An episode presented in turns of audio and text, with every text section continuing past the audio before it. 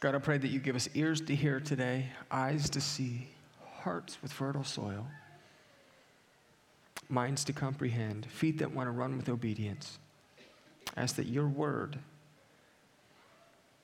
um, would bring transformation, that you would bring transformation to our life today, that I wouldn't get in the way, that our attention spans wouldn't get in the way, but we would be able to focus, be transformed by you. In Jesus' name, amen.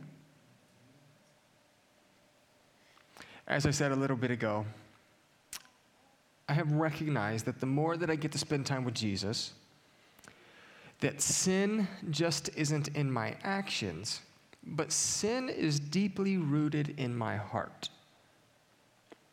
Um, it's kind of sobering and freeing to recognize how deeply sin is rooted in my heart. Because then it's not about how good I can become, but it's all about Christ. Now, dare I say this that I have seasons where I've read the Bible not to connect with God, but only based upon the rules of being a believer. Anyone ever been there? Dare I say that there are days that I talk to people about Jesus but it's as if I'm doing it independent of Jesus. I'm doing it by myself. Anyone ever been there? Dare I say, there have been many days that I pray only to give myself the obligatory gold star to my conscience. Anyone ever been there? Dare I say that there have been days that I only talk to God because I have to have a need met. Dare I say, there have been many times that I give out of the duty more than I trust in God. See, the more that I get to spend time with God, He reveals to me the intentions of my heart. But His mercies are more. See, though, on the outside, on the outside, what it appears to be is that everything is right. I read the Bible daily. I witness to others about Jesus. I pray. I give. Look out for some orphans and widows. Yet I recognize that it's much deeper than the action. There have been many seasons where I recognize that my actions appear pure, but there isn't a deep connection with the Father in my heart. If I'm honest with myself, there can be seasons where I'm very rebelli- rebellious, though the actions are there. Right? Isaiah 29 13 tells us this. The Lord says, These people come near to me with their mouth and honor me with their lips but their hearts are far from me. Their worship of me is based on merely human rules they have been taught. So, growing up within the church, we have been taught very basic biblical principles. And even if you come to me with a problem in your life, there's three questions that I'm going to ask you essentially is are you connecting with God through prayer? Are you connecting with God through daily worship? And are you connecting with God through His Word? And usually, what ends up happening is most people say that they're not connecting with God in those areas. But what's happened is, as the American church, or as you are raised in the American church, or maybe church in general, there is this idea of you have to do those things to get into heaven. You have to pray, you have to read your Bible, you have to reach out to people. And um, it becomes this weird area of you only do it because that's what the Bible told you to do. Now, look, would I rather you do something biblical than to just be rebellious and completely sin? Of course, I'd rather. I'd rather you sin by doing something godly than to sin by doing something non godly, right? Amen? But we can do, we, we can sin um, I think we can sin while still doing a God thing. And we're going to learn that today because our the things that we do in this life are not based upon the action alone, but it's based upon our heart. So maybe there's times that we come to church and we tithe. And we feel really good about just giving. And we walk out of here just feeling great. But it wasn't for God, it was actually we were giving for us. We were giving for us because then we can feel good about it. See, Jesus is telling those on the Mount that loving God goes far deeper in the person than just an action. Jesus doesn't want our worship to be based upon human rules we have been taught. Jesus wants our inner being, our thoughts, our heart, our motives to all be completely infatuated with Him. So when we came in here today, um, what was the motive of why we came in here? What was the motive of why we raised our hands? What was the motive of why we gave or tithed to the church? What was our motive of why we served last Wednesday? Again, what Jesus is trying to get to, he's trying to let um, those who are religious know that it's not about an outward appearance, but there is a much deeper purity we as followers are to strive for. As believers, we are, his mercies are more, but we are to still strive for purity each day. So today's scripture um, kind of reiterates what King David said in the book of Psalms. Psalms 24, 3 and 4. Who shall ascend into the hill of the Lord? Or who shall stand in the holy place? He that hath clean hands and a pure heart, who hath not lifted up his soul unto vanity, nor sworn deceitfully. Now we understand there's one person that could ascend that hill. And that perfect person was Jesus. He was the only one that could do it with clean hands and a pure heart. But what is important as believers is we too take this seriously. We are to take purity and a pure heart seriously.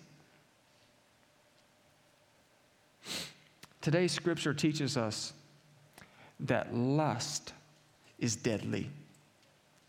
And lust is expressed through our eyes, mind, and hands. It also goes much deeper today than just lust. It's about a heart condition. So, if we want to best battle against lust, we need to do these three things in Scripture today. We must first protect our eyes, protect our heart, and protect our hands. All of us have to protect ourselves against lust. Now, lust isn't only against the flesh, right? There's many things that people can lust after and covet after. I know the first tendency is to um, think very specifically out of the scripture today about adultery, so we will talk about sexual lust today. So, Matthew 5, verse 27. You have heard that it was said, You shall not commit adultery. But I tell you that anyone who looks at a woman lustfully has already committed adultery with her in his heart. If your right eye causes you to stumble, gouge it out and throw it away. It is better for you to lose one part of your body than for your whole body to be thrown into hell. And if your right hand causes you to stumble, cut it off and throw it away. It is better for you to lose one part of your body than for your whole body to go into hell. So today we have to protect our heart first. We're specifically here for the next moment, it's going to sit with verses 27 and 28. So I'm just going to read them one more time. You have heard that it was said, You shall not commit adultery.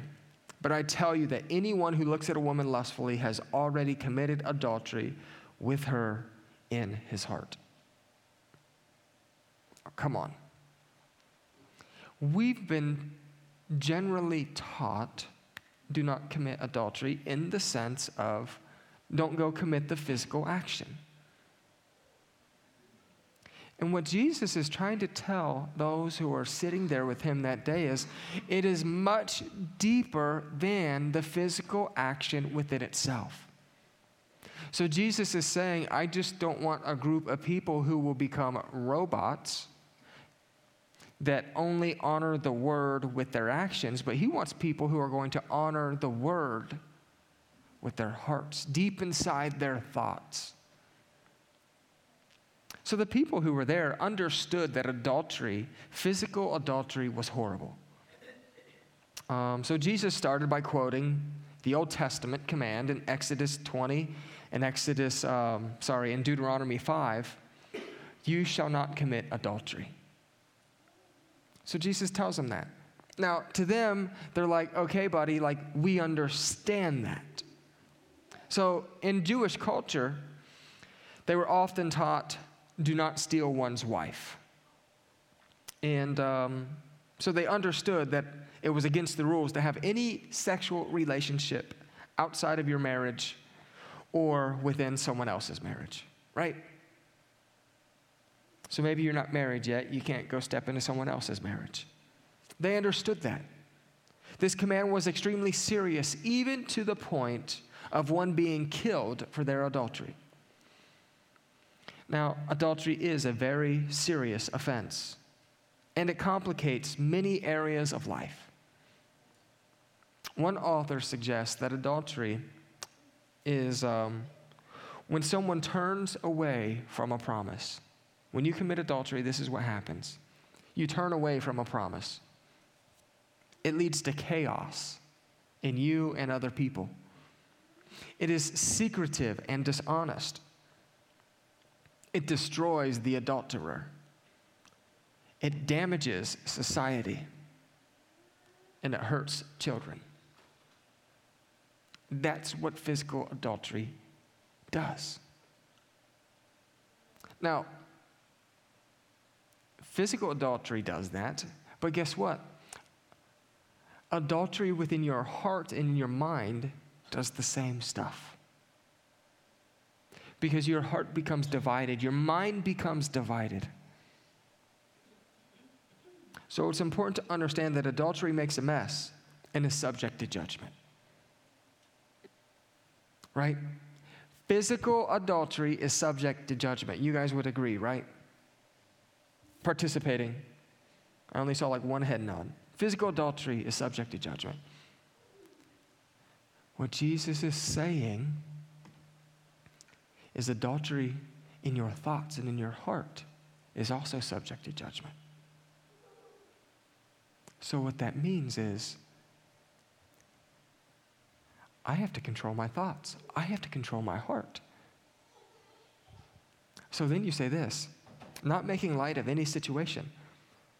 We have a room full of adulterers. Don't tell me you've never lusted, haven't lusted after something. So it's important to understand that adultery makes a mess and is subject to judgment. But Jesus was telling them that their actions of adultery are not the only thing that are subject to judgment. That even their hearts towards someone else are subject to judgment. Adultery is a matter of the heart. So when you lust after someone in your mind, your heart is turning away from a promise. When you lust after someone, it leads to chaos. When you lust after someone, it is secretive and dishonest. When you lust after someone, it destroys the offender. When you lust after someone, it damages society and it hurts children. See, many people that many people think that adultery happens when you cause, sorry, many people think that when you cause someone to lust after you, it's also adultery. Now that's interesting. One theologian suggested this that even making the opposite sex think about you sexually or emotionally is adultery because it is pulling them away from their marriage covenant. So you're like, well, no one lusts after me because I'm not that pretty or handsome. What about the work conversation that you had? Right? What about sitting around the lunch table and the work conversation that you had that you gave them the little flirting eye? And while you didn't say anything sexually, you didn't tell them they looked good, you didn't look at their butt or their biceps.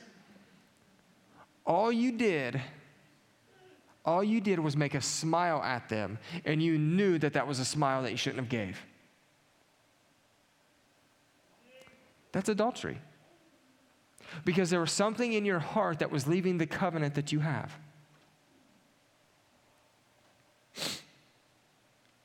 what about the, the things that we wear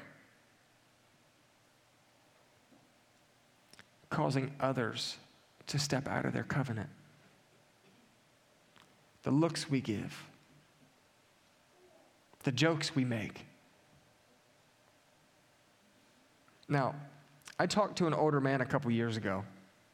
It was an interesting conversation. Um, one of the first times I ever sat down with him, loved the guy. And when we were having this conversation, he said, Joey, um, I don't lust after women anymore. I just want to know that I still got it. I just want to know that, like, if I needed to pick up a girl, that I could. Right? okay? Kind of came out of nowhere, too. Now, um, what was interesting is um, what he said is so I won't lust, but what I will do is he said, I may look at a woman a certain way to get a reaction. Today's such a sensitive subject. I'm just hesitating, being like, can I get a, can I get a participating church? I don't have all the time for marriage counseling. We'll be coming in here for group sessions.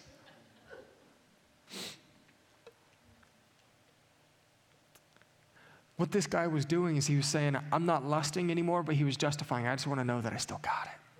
So he'd look and he'd say things to get a reaction. And that moment that he positioned himself that way towards that woman was what? Adultery. Because it is in his heart. He was divided against God's rules of covenant. Now, look, did he commit the action of adultery? No. Did he go sleep with this woman? No. Has he slept with other women outside of his marriage? No. But is he still committing adultery because of his divided heart? Yes. Now, look, as I say this, this is hard stuff today, isn't it? But my sin may be great, but his mercy is more. So remember that as I'm sharing that today. Our sin may be great, but his mercies are more. Now, but his, mer- his mercy doesn't just want to keep us there. His mercy wants to move us from glory to glory, which means we don't remain in our sin, but then his blood conquers our sin. Right? So we don't remain there. Sometimes people just think that his mercy is there just to keep on letting us sin and never pursue righteousness. No, his mercy is there to set us free from sin and death. Amen? So, what I saw in this um, older than me guy's life was that he was deceived by the fact that he thought that he wasn't sinning because he wasn't committing physical adultery. Lust is completely selfish, and it's all about the person's own interest and pleasure. But what we really need is this is, is, is we need a generation, we need a church we need godly men and we need godly women who will have God's perspective. Because look, women in here today are like, come on, preach it, Pastor. Someone say it to my husband, someone say it to the boys at the church. I've heard some weird stuff out of women's mouths too. Right? Nevertheless, we need more people with Job's perspective. Job 31 1. I made a covenant with my eyes not to look lustfully at a young woman. We need that perspective in the church. When you look at culture today, what is culture driven by? Sex. And maybe it was um, driven by that years ago too, who knows? But now it's all over everything. You have devices that you can pull it up on. And statistically speaking, someone this week has used their device for something they shouldn't have. And what God would say is, Our sins may be great, but His mercy is more. Amen? But sex is everywhere.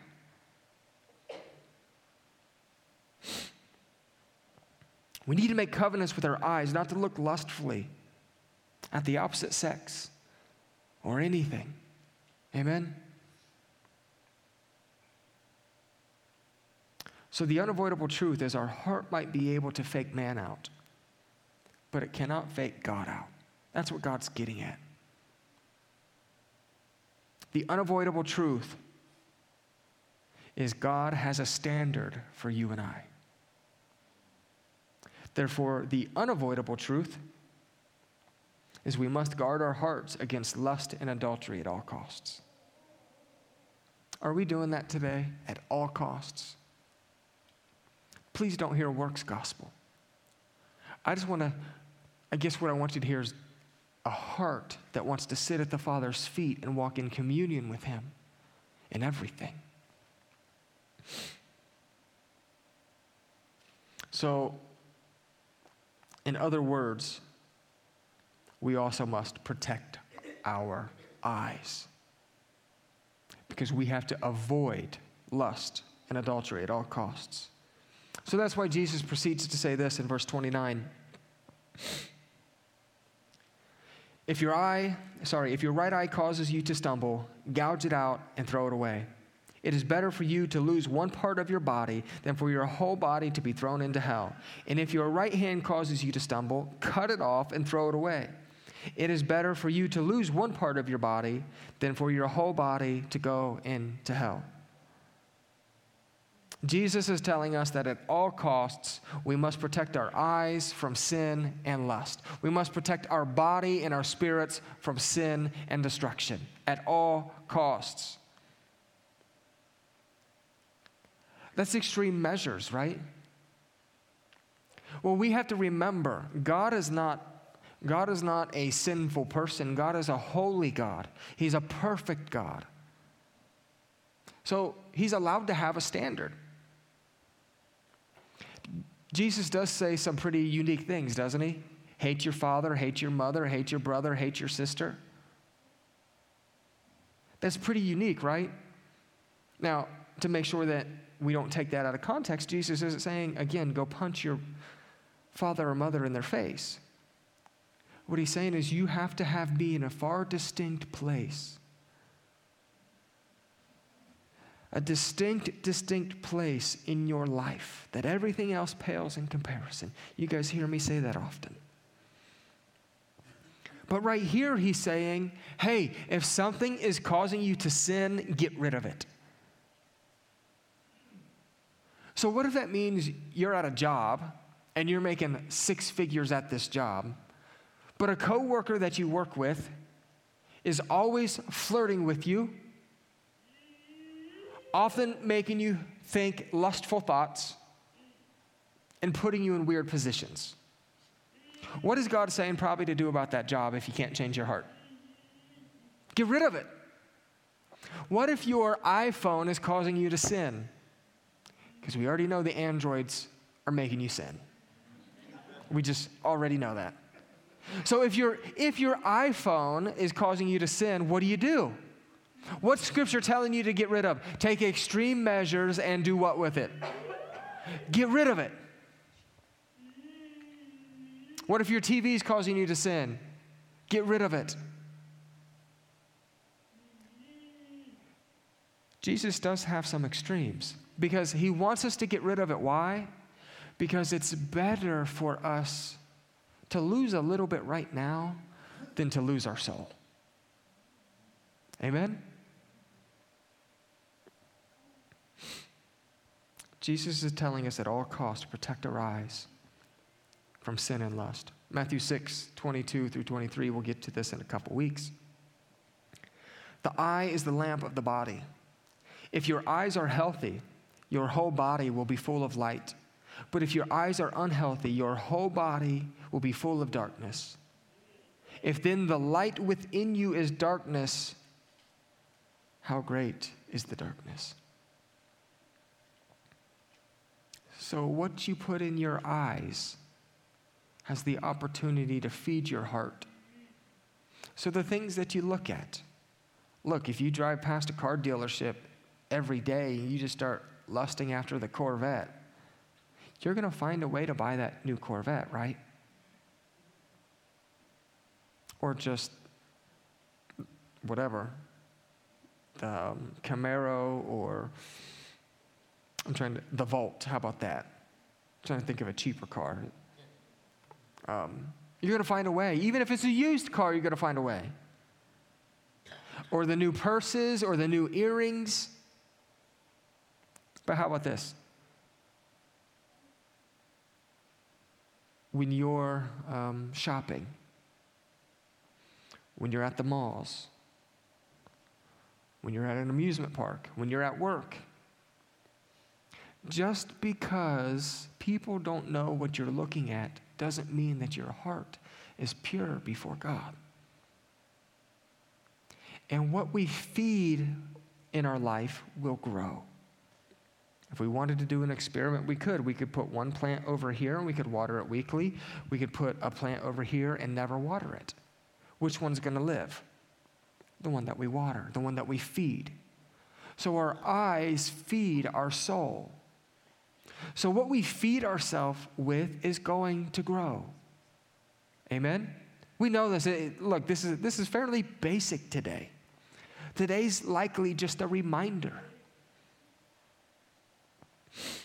See, we can lust without our eyes too, right?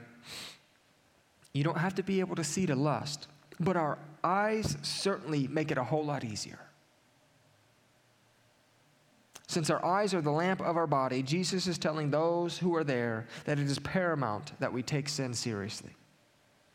That we take what, what we consume with our eyes seriously.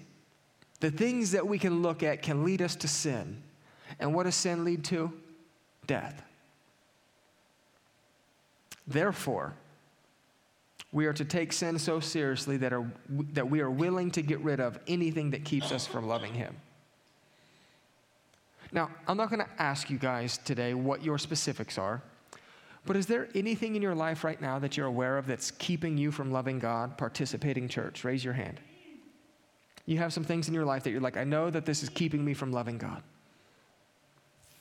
Okay, thank you. What this scripture is encouraging us in is we have to get rid of it.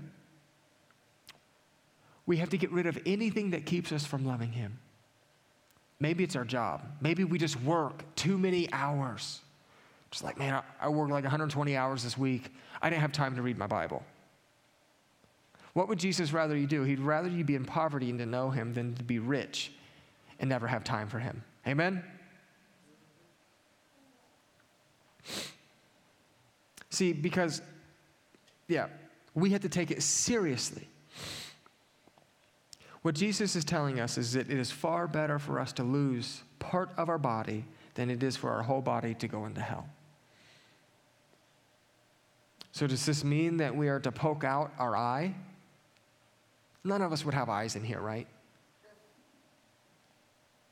Well, there is this unique story, um, true story, about this guy that um, read this scripture and he took this scripture very seriously.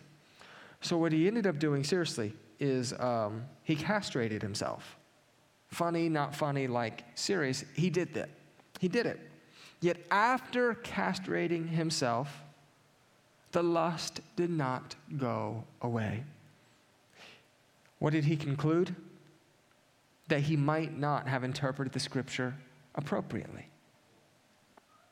Well, what's interesting about that is he actually did interpret the scripture appropriately. Get rid of anything that's causing you to sin. but he didn't cut off the right thing. Sin is not within the hands, sin is within the heart. Amen? Castrating himself didn't change his heart. Poking out your eyes are not going to change your heart. Cutting off your feet is not going to change your heart. And see, you and I within ourselves cannot change our heart.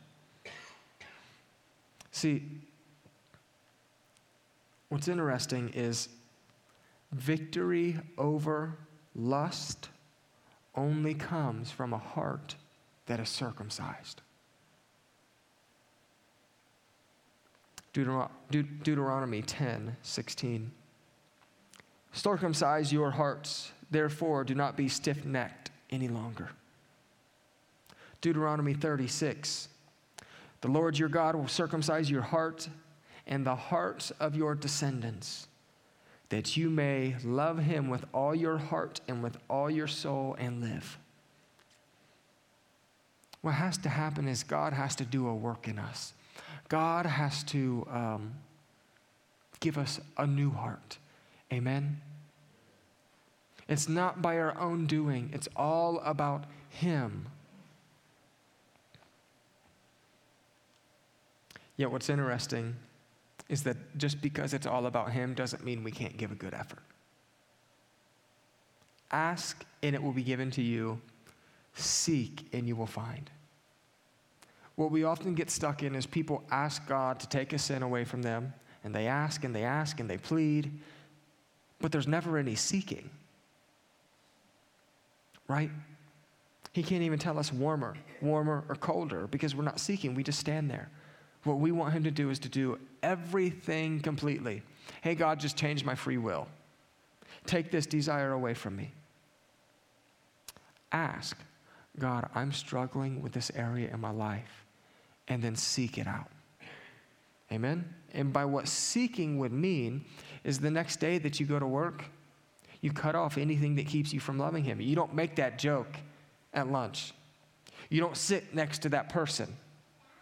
You guard, you get on some horse blinders, right? And you guard your eyes. You don't make the jokes so that you feel cool about yourself. That's seeking. What good is it for you to ask God to take away lust and then the next day go lust?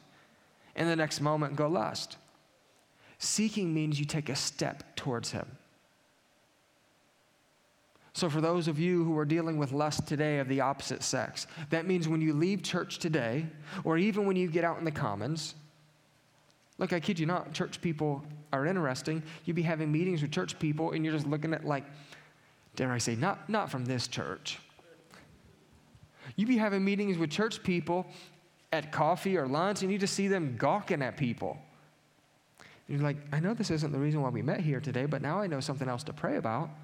Like, you're so out of control, you can't even politically control it.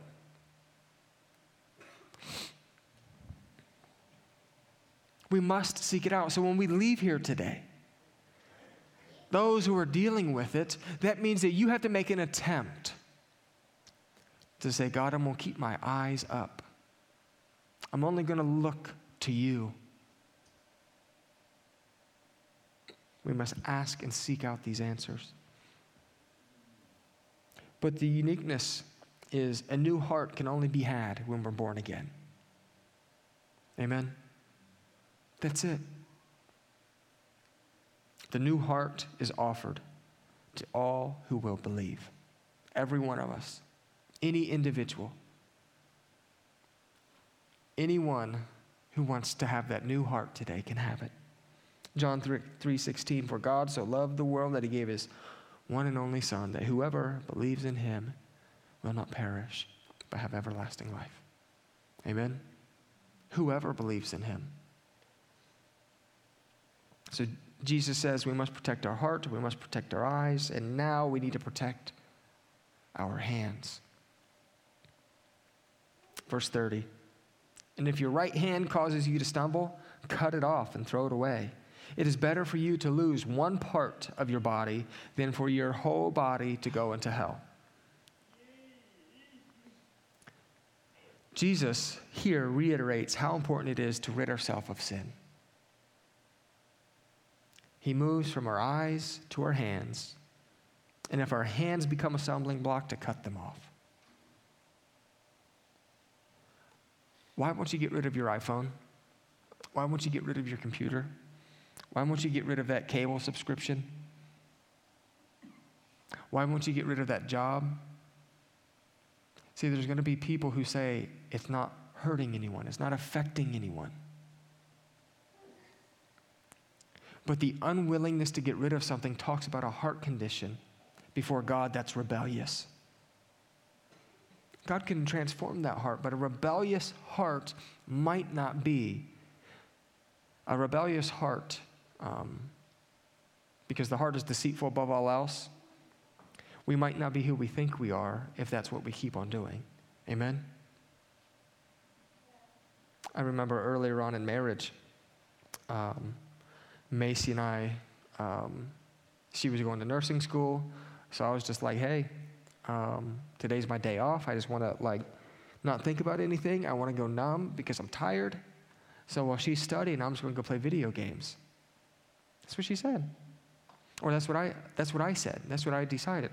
So Macy came to me. She's like, "Hey, like, boy, you just in there playing video games like you're 14. Like, you're you're married now. Will you be a man? Like, will you do manly things? Like, go learn how to put on a windshield wiper or something?" And I'm like, offended by it. Now, within our marriage, guess what I ended up doing? Getting rid of the video games. Now, I still had the video game console, so now it's just a glorified DVD player, um, expensive DVD player, right? But for me, it was worth it to get rid of anything that was keeping Macy from loving me, right? And it's not that she was not loving me, so please don't hear me being critical on her. It was appropriate. So, why is it that I will get rid of something that keeps Macy and I from interacting with one another, but then when it comes to God, I slow down a whole lot more? You know, God was just probably using Macy to say, hey, buddy, you spending eight hours a day um, on your day off playing this video game, will you connect with me?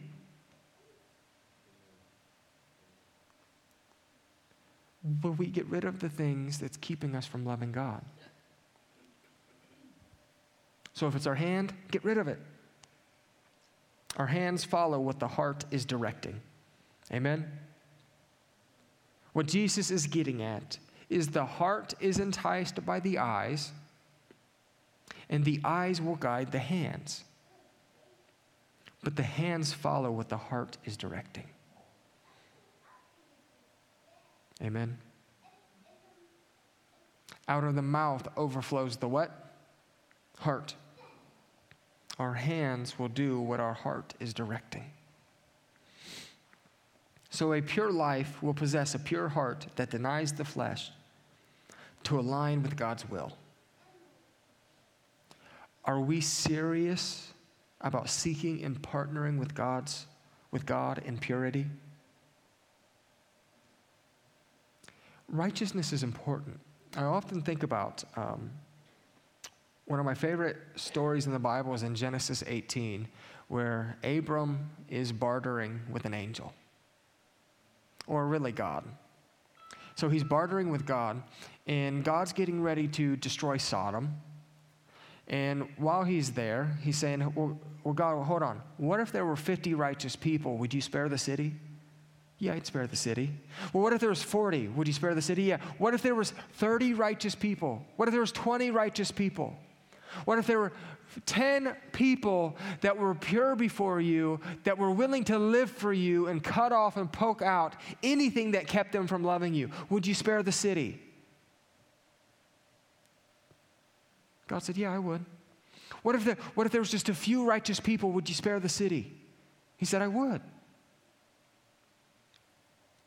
That night, An angel then comes and says, Get out of the city, for God is going to destroy it. There's such a blessing that comes with those who hunger and thirst after righteousness. See, God would have spared a city of 800 to 1,200, a host, so essentially Mechanicsburg, for just a few righteous people. So, if that's what God would do for a few righteous people, what would God do for a church full of righteous people?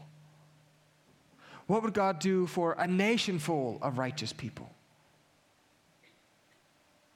See, but over the past years, we, or past several years, we've just been so sexualized and driven by technology that people have been so distracted, and our attention spans are barely greater than a goldfish, and we can't stay focused on one thing. And what ends up happening is we're not connecting with God in a deep way to walk in the authority that He gives us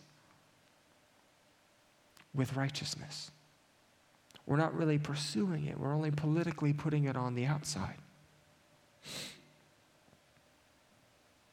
So we must, a pure heart will possess, um, a pure life will possess a pure heart that denies the flesh and aligns with God's will.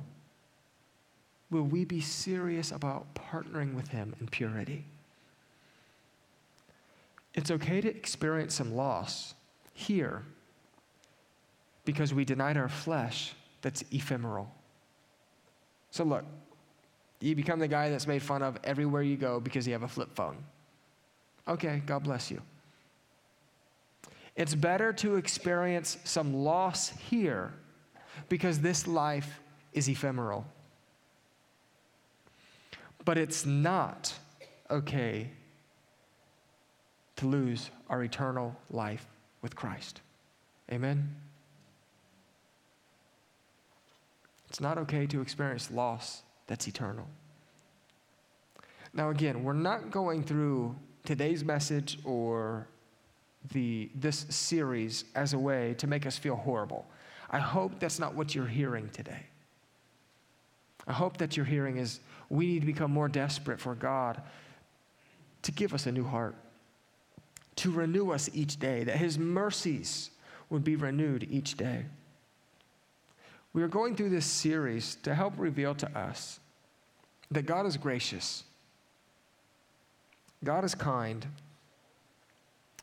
but yet God still has a standard. And we are to pursue purity in all that we do. But even in our best attempts, we fall short. What Paul says is Paul says, you know, he's, he's the greatest sinner of them all, but he also says that he lived life with a clear conscience. Do you have a clear conscience today with how you're leading, how you're loving, how you're pursuing purity? Or do you know that there's areas that you've just let down, dropped? Let's live with a clear conscience because you can live and lead and guide and love a whole lot better when we have that clear conscience.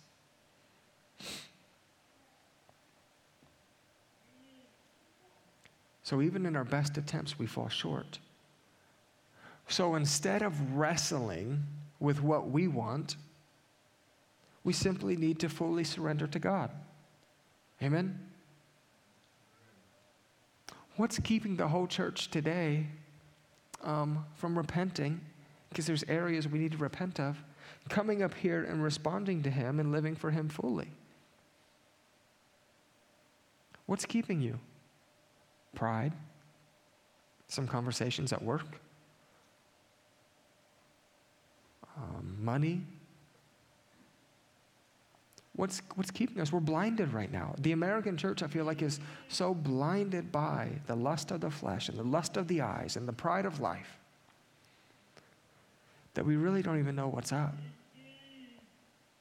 It doesn't mean everyone in the American church. But we need to fully surrender again. There needs to be a purity movement within this nation again. Repentance needs to happen again. Um, I don't remember exactly how Mark shared repentance yesterday. How did he share it? That we're turning from death and then we're turning to life in Christ? Or how did you say it?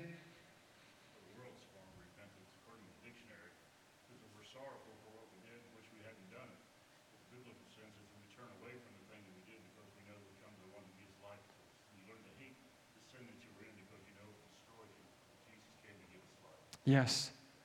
So we, we leave the thing that's destroying us and we turn to the thing, Christ, that's giving us life. That's repentance. Amen? Our nation needs to come alive to the need of repentance again because what we're doing is we're heading in the path of destruction and we don't care and we don't realize it. Right?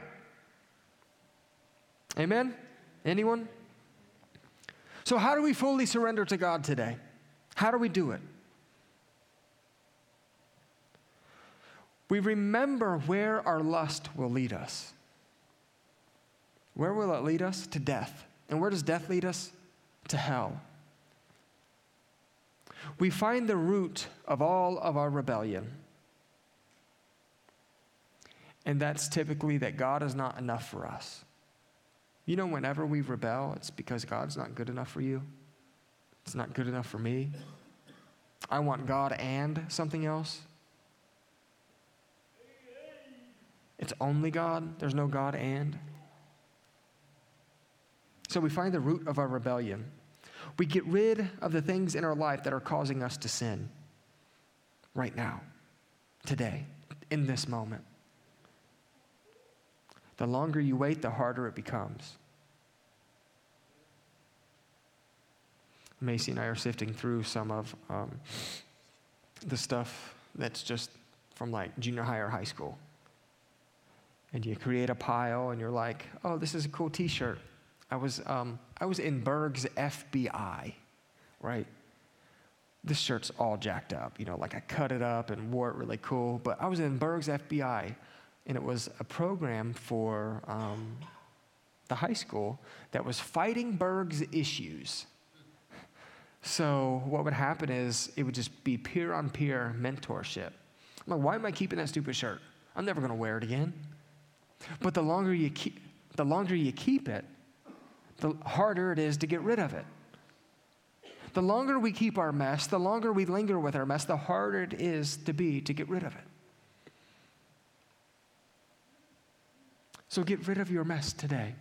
Offer that mess to Christ today. Your fleshly desires are not the most important thing in your life. Remember that. Jesus is. So I'm not sure exactly how to say it, but it's not about us becoming Christians and people that strive. It's about people who un- continually grow in the understanding of God's mercy his blood, and his love for you and I. That because of his love and his mercies, we want to get rid of everything that keeps us from loving him. Amen? It's not about striving, it's about asking God to renew our hearts and give us a new heart today. It's about picking up our cross and denying ourselves each day. It's not about trying to become better, fighting to become better. Because we're going to keep on, there's going to be small battles that we lose, but Jesus is going to ultimately win the war in the Christian's life. But it's about getting to this place where we recognize, God, I've fallen short again and I need you again. Renew my heart. Fill me up with your spirit. Amen. So I don't know, Rob, if you can just come play some piano, we're going to give the opportunity for people to ha- have um, conversations with God today. Out of this deep desperation of God, I need your mercies today. I need a new heart today to keep me from sin that so entangles us. To humbly say, God, I've been dealing with certain things in my life that I just can't seem to break. Give me a new heart. So I'm going to pray, and I just want you guys to respond um, as you feel led. Father, we need a new heart. I need a new heart. Actually, Father, I believe that um, many of us in this room have the new heart. Father, I thank you for the new heart that you've given me.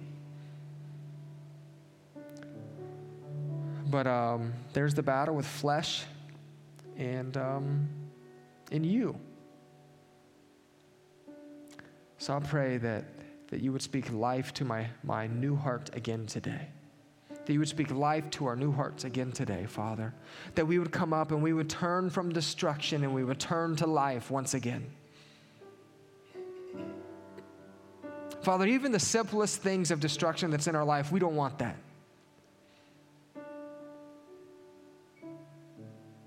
Maybe it's just what people think of us. Maybe it's that even in this moment we want to respond, but we don't want to respond, but we do want to respond, and we're just conflicted with like responding because we think it will be embarrassing. Father, may we just throw that away. Help us get rid of everything that keeps us from loving you in this moment. Help us be aware of how evil lust can be. And that lust is a physical action, Father, but lust is within the heart. So, Father, I pray that we wouldn't be a church that goes through the motions, but we would be a church that wholly surrenders to you.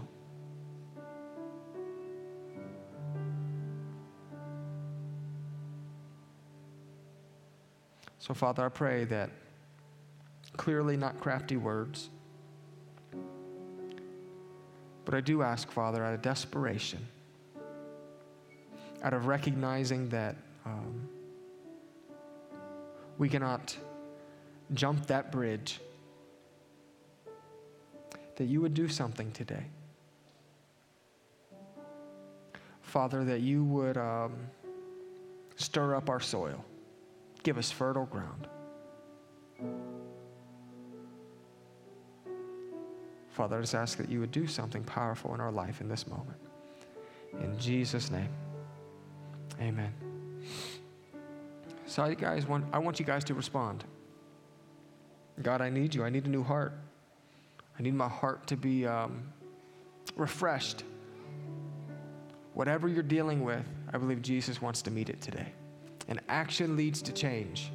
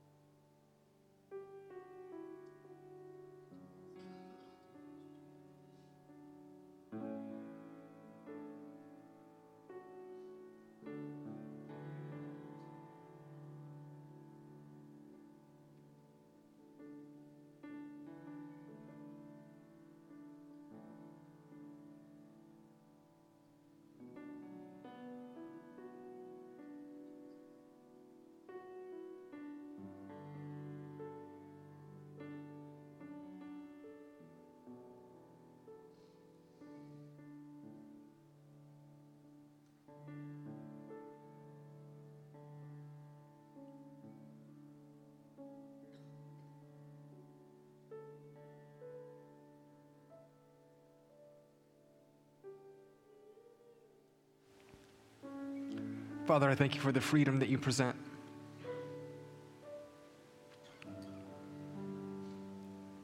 I ask that you would meet us today, tomorrow, and if we wake up the day after that, Father. That your word would transform us today. Father, I thank you for your wisdom, that you were willing to address to us our heart condition. Because you care about, Father, you care about us so deeply. You don't, you desire that none would perish.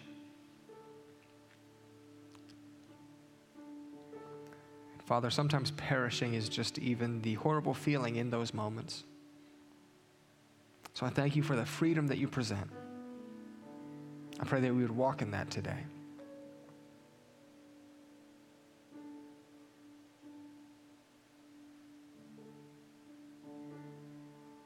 Father, I pray that we wouldn't beat ourselves up.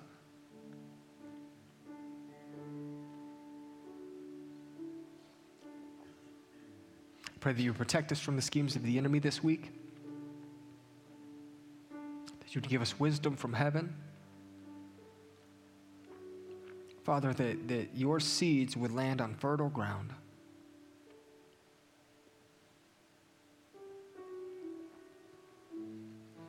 Father, I do pray for those who are specifically dealing with lust this week.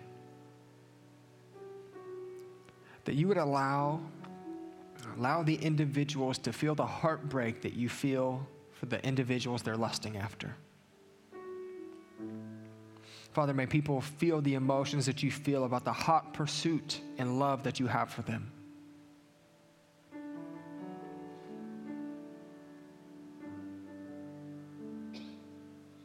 May we have a glimpse of your eyes this week, Father. May we have a glimpse of your heart towards people this week.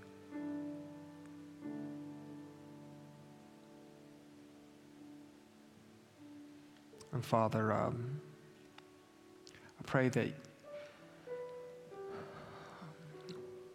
we would all sense the purity movement that you're asking us to step into. Not just in our actions, deep within our hearts.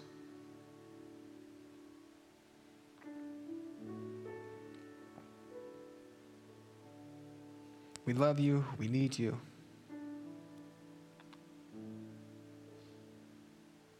In Jesus' name, amen.